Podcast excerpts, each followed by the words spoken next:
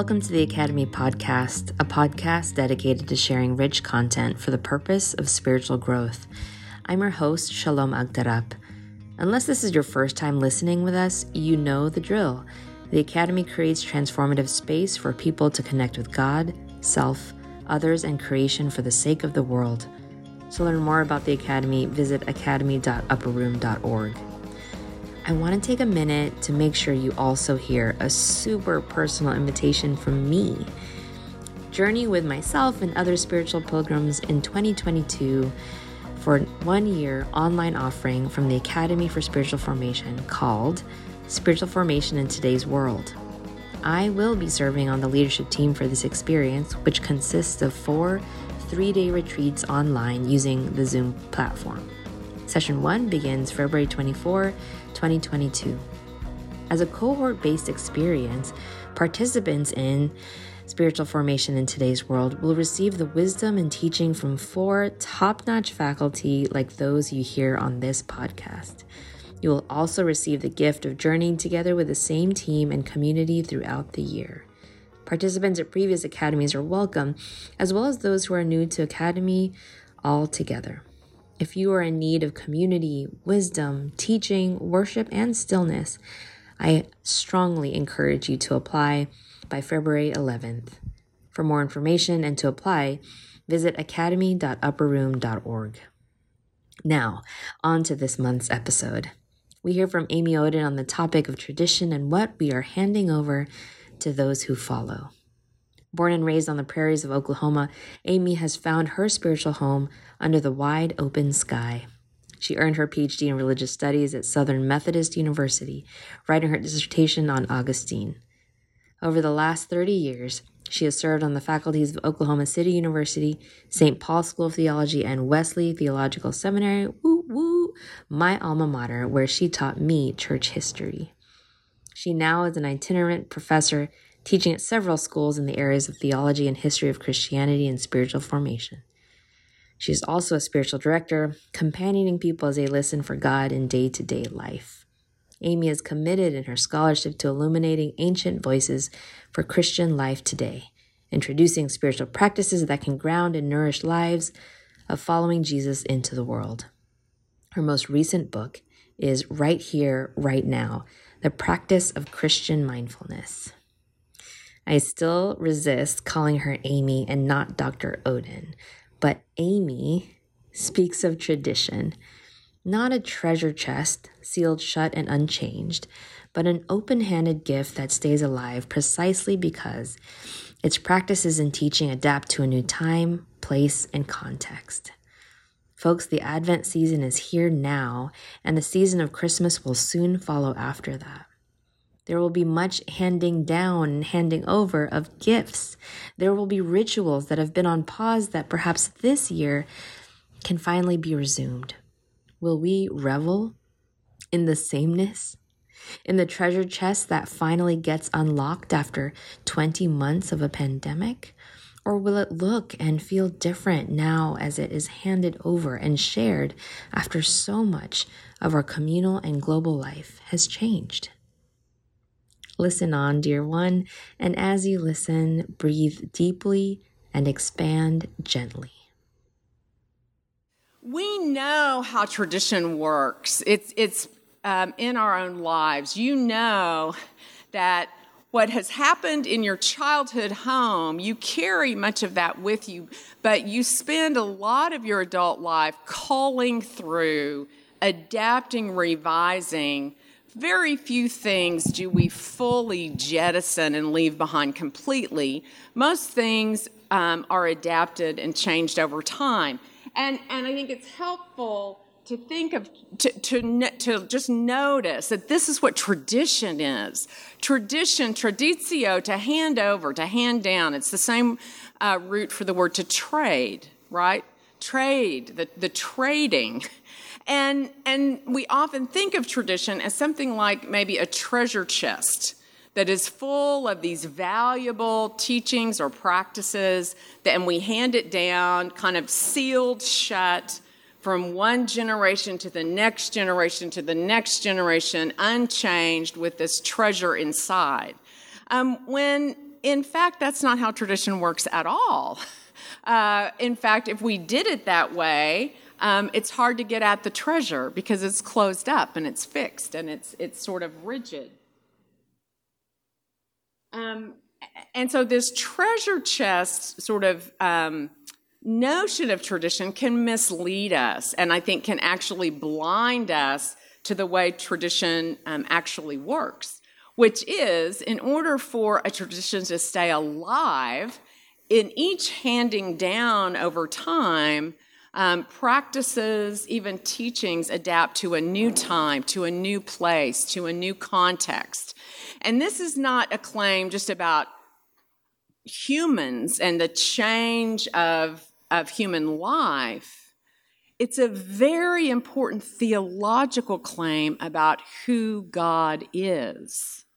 That God, we believe that our God is a living God. Can I get an amen? Amen. All right, God's not like, oh yeah, I showed up in the first century, I gave you everything you needed, I'm off on a cloud, holler if you need me. Um, but our God acts in time and space, these dimensions of human life.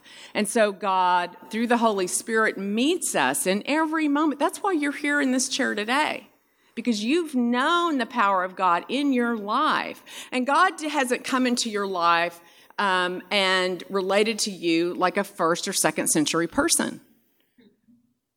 God comes to you in your realness, meeting you where you are in the year twenty nineteen, not even the year twenty eighteen, right? Your life has changed in the last year, and God's meeting you now in this new place where you are. So our proclamation about who God is is what teaches us then how tradition works, because of the living God who moves through time. And this is the witness of the Israelite people. It's the witness of Jesus Christ. And it's the good news of God with us right here, now, right?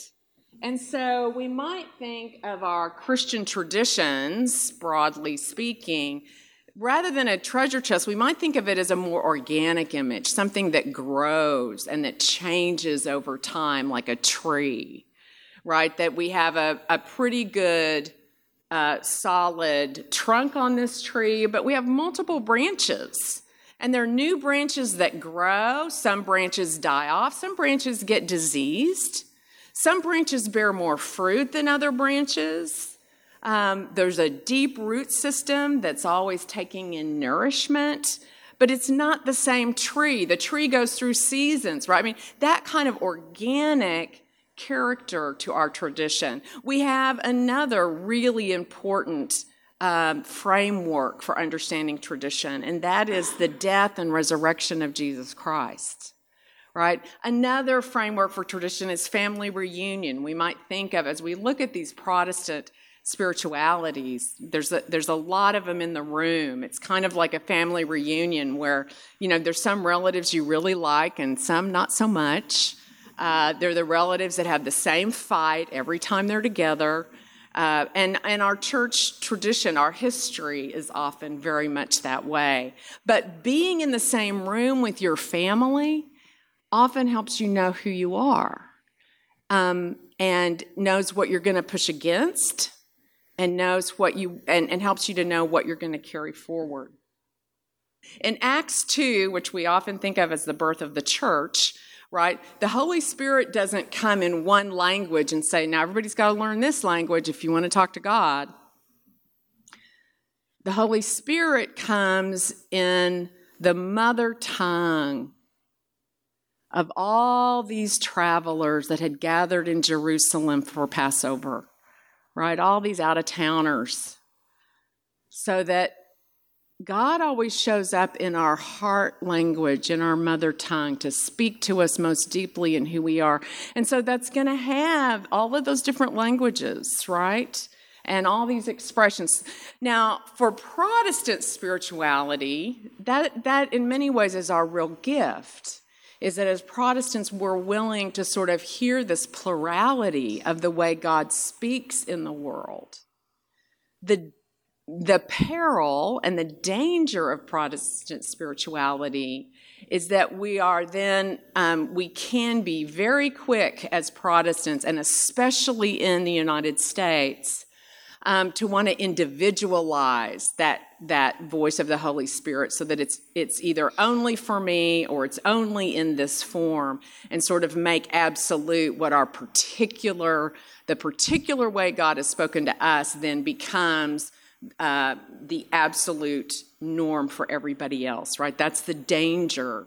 Um, it, it's also helpful just to remember that in the American context, we have a, a, a sort of particular way of thinking about religion that it, that follows our economic models that are free market and entrepreneurial.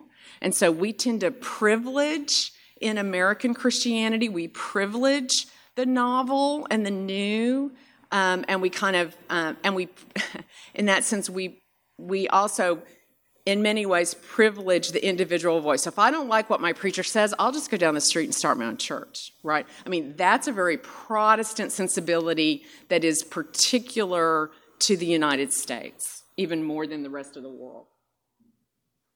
So this whole category, I want to just say a word about, too, of Protestant spirituality. You know, it's is this even really a category? In some ways, it's a negative category. It's sort of the leftover bucket. If you're not Catholic and you're not Orthodox Christian, everybody else, then you're you're Protestant. It's sort of like you're a Jew or you're a Gentile, everybody else, right? Um, and so I'm going to invite us to think a little bit about, about Protestant spirituality as Protestant, that we come out of this tradition of protest, that it was the Protestants that, that were protesting some things in the church that um, make this shift, and what that means for our spirituality. Um, for and to remember that Protestant spirituality is still connected to the larger Catholic with a capital C as well as a small c, and other traditions. So if we think about Protestant, the, the Protestant Reformation, um, as sort of setting some of the D N A for Protestant spirituality, uh, we have in many ways protest at the base of reform, and protest in some ways as a basis of spirituality. And I think that has some real gifts, and I think it has some real dangers. Um, so spiritualities of protest in our in the D N A, when I say our, I'm really speaking broadly, meaning Protestants, broadly speaking. To, to think about having protest in our D N A means we tend to have in our spiritualities a, a real clear sense of what we're over against, um, and an over againstness, which is ex- which is very, very formative. And it's important because we are as formed by the things we react against. They have incredible power because now they define us. Our reaction against things defines us, as well as being shaped by the things we embrace. So if I grew up in a home where God is a bully, and I react against that, I'm not having anything to do with God. And for the rest of my life, I know God's a bad guy, and I'll have nothing to do with it. I'm reject, I'm reacting against it. So now God as bully has all the power in my life, right? It's gotten to have the power to decide who I'm going to be in relation to God because I've reacted against it, which means I'm not looking at any other forms of God, right? So the things we react against carry huge, huge influence and power in our lives. So as pro- Protestants, I want us to... to um, to step back and see that a little bit. So just to remind you, in a historical overview, Christianity itself is a reform movement, right? Many historians look at what Jesus is doing and saying he's reforming his tradition, right? He's coming in and saying, um, you know, we have this beautiful covenant with God, and it's it's gotten distorted in some ways to now be a burden. and a weight and an obstacle to God, right? So he's in some ways reforming his own tradition.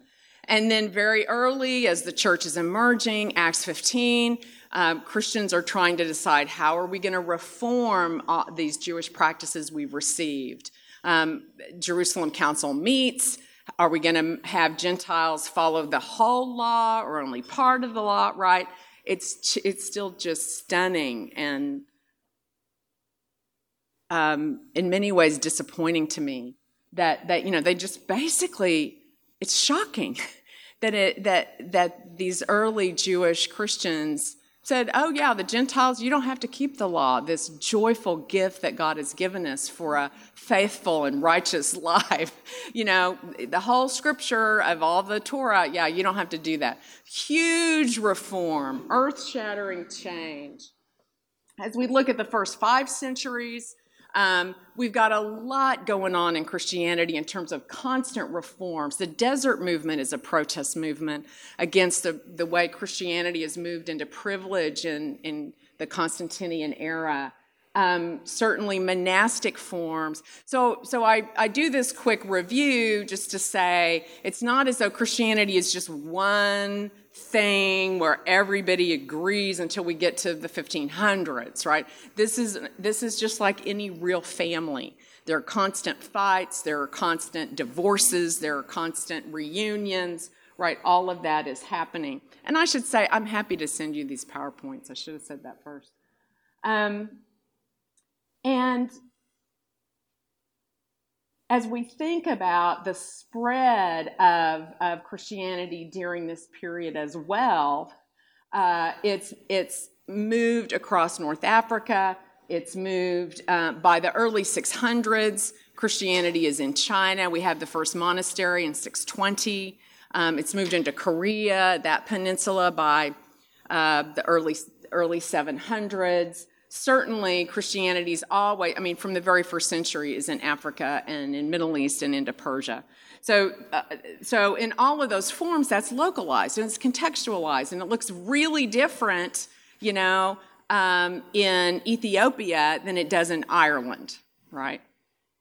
So um, the period right before the, refor- the formal sort of Protestant Reformation in the fifteen hundreds Um, is already addressing a lot of the grievances that will come up, that we, that protesters are going to protest um, around issues of corruption in the church, the concentration of power. And that's off, that's largely why we get the rise. It's just this flowering in the twelve hundreds and thirteen hundreds of all these grassroots movements. Francis of Assisi, right? The Poor Clares. Uh, the Dominicans, the Beguines, this amazing movement of women who said, we don't want to be nuns, but we want to be in ministry. So we're going to do intentional community. We're going to buy a house in a village and all live together, support ourselves through manual labor, mostly weaving, spinning, sewing. Uh, and then we're going to preach and offer pastoral care, spiritual direction, um, uh, provide Uh, minor health care, you know, uh, sometimes be midwives. I mean, the, these grassroots movements were really flowering as, as in many ways an off-the-radar, sort of off-the-grid little green shoots of God doing new things in the midst of a huge institutional Roman Catholic Church in the West that um, was beginning to crumble. So what does this mean for Protestant spirituality? A couple of key shifts that happen. So Protestants in, in the fifteen hundreds, certainly what they think they're doing, and I'm talking here largely about in Europe, what they think they're doing is shifting the locus of authority. So much of the protest is over authority. Who has authority? Where is authority? And so they're shifting it from what they see from the church, where now the church got to decide how to interpret scripture, what are the teachings, um, how, what are the sacraments, how are we to practice and worship together. And we've shifted from that authority there and put authority in scripture. And so the scripture, the Bible itself is lifted then as primary authority. And Protestants believe their self-understanding of what they're doing is shifting from human authority to divine authority, right? So that it's no longer, and again, you see how clearly this is a reaction against the corruptive power in structures in the church, so much so as to then see um, that that they're moving sort of from subjective authority to objective, that the scripture is objective, it's there, everyone can have access to it. Um, and that shift um, is changes the way authority is, is imagined and framed.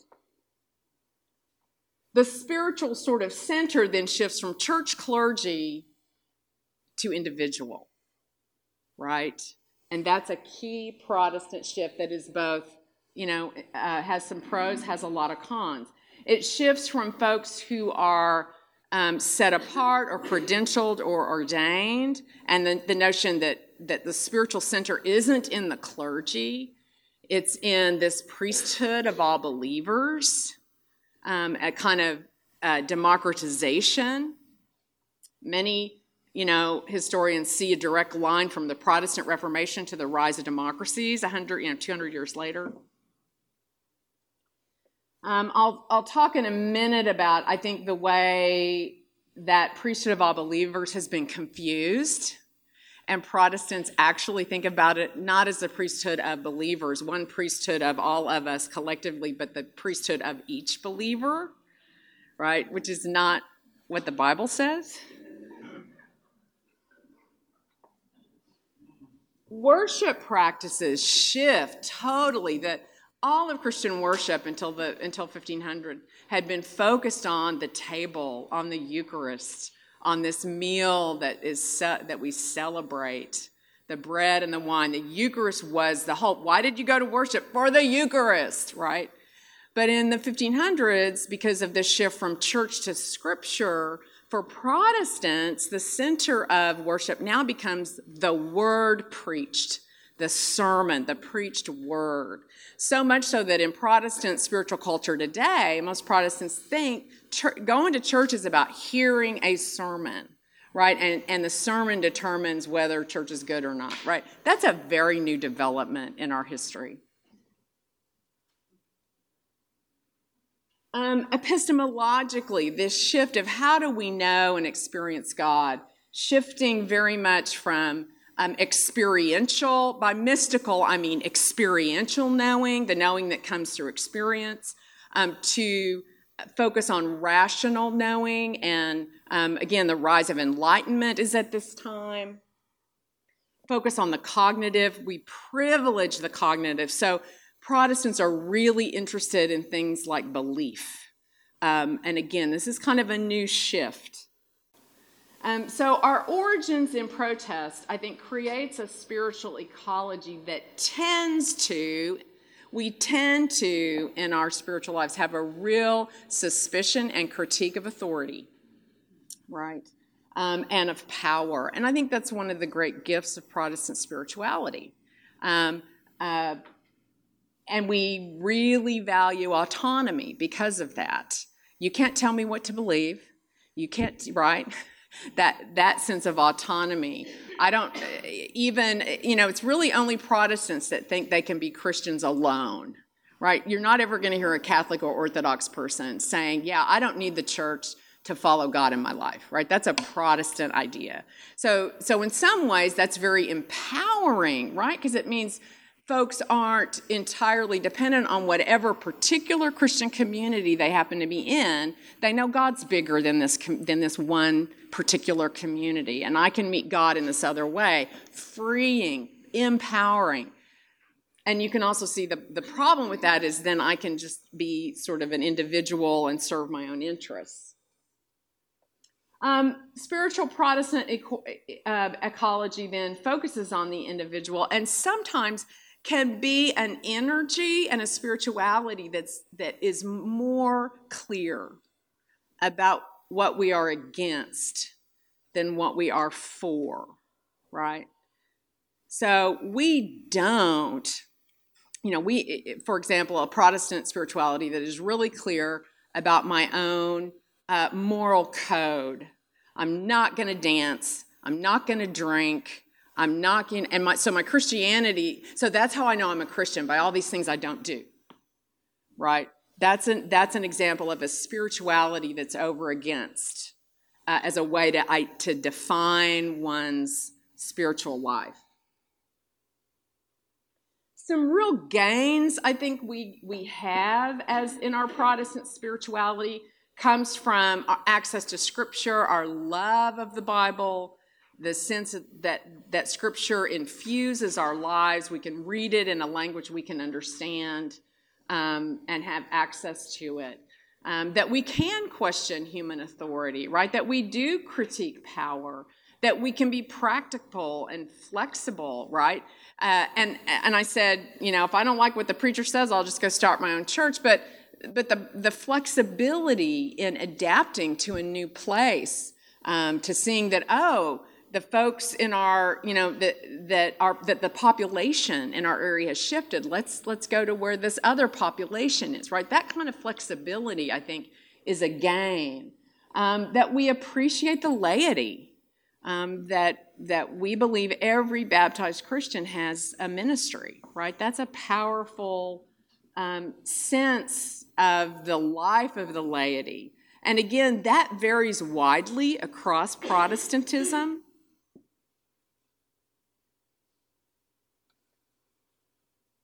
Um, a major gain, that belief does matter. We care about um, the, the truth claims that are made. We want to think critically. We don't want to check our brain at the door and just have the pastor tell us what to think.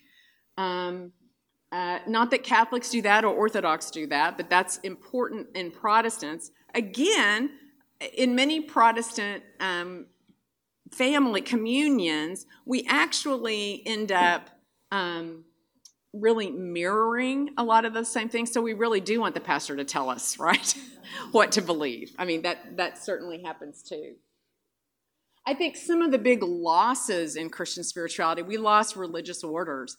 The, you know, Luther and Calvin and others just shut down all the monasteries. They Um, actually were pretty violent with women who were in religious orders, and um, we have, you know, these horror stories of them being dragged out of convents, and um, we lost a lot of of our devotional practices, um, and that's why Protestants sort of rediscovered spiritual formation in the early twentieth century, about one hundred years ago. Oh, there's formation, not only conversion, but formation. So Protestantism in America really focused on conversion for one hundred years or so, and then realizing, well, folks get converted, but, you know, what about the rest of their lives? You know, oh, formation. And this is where Wesley and others really come in and are helpful. So, um, but but to be clear, they were protesting, and they, they jettisoned a lot of devotional practice because they saw those as stumbling blocks. Those were obstacles to God, not avenues to God, right? So we can rediscover them as avenues, um, saints, shrines, pilgrimage. We can talk more about those. We lost the whole penitential system, which was given as such a gift in the two hundreds. In the two hundreds, in the midst of horrible persecution, and Christians who were succumbing to persecution and denying Christ, and um, the we, the church, had to decide, what are we going to do with these folks? Who can they come back into the church once they've rejected Christ publicly? And so we we come up with this way of, of reconciliation, these forms of being reconciled back into community um, that become the penitential system. After a thousand years or so, it becomes pretty elaborate and pretty troublesome, and so we don't want it anymore, and we get rid of it. But it means Protestants don't, we don't have a very robust understanding of confession and reconciliation. Many of us jettison the sacraments. Some some Protestants keep a few. Uh, most Protestants, we really lost a sense of the connectional church, the connectional ecclesia.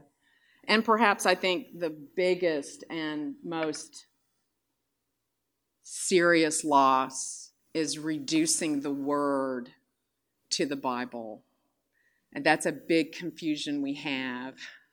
The Word of God, the Logos, the Word of God, Jesus Christ, the Word made flesh. Right? The Bible is not the Word of Jesus, is the Word. The Bible reveals the Word. Right? That that reduction or confusion, which I'll talk more about when we get to evangelical and Pentecostal spirituality, I think is a big loss. So let me stop and maybe just have a minute to digest. If it, you know, what in this rings true in your own experience? Some of you were formed as Catholics. Some of you were formed um, in uh, s- different types of spiritual traditions that were Christian or not, religious or not, right? Um, but as a Protestant now, you know, to just think about what sounds familiar, what sounds unfamiliar, as you look across the landscape of your own spiritual life.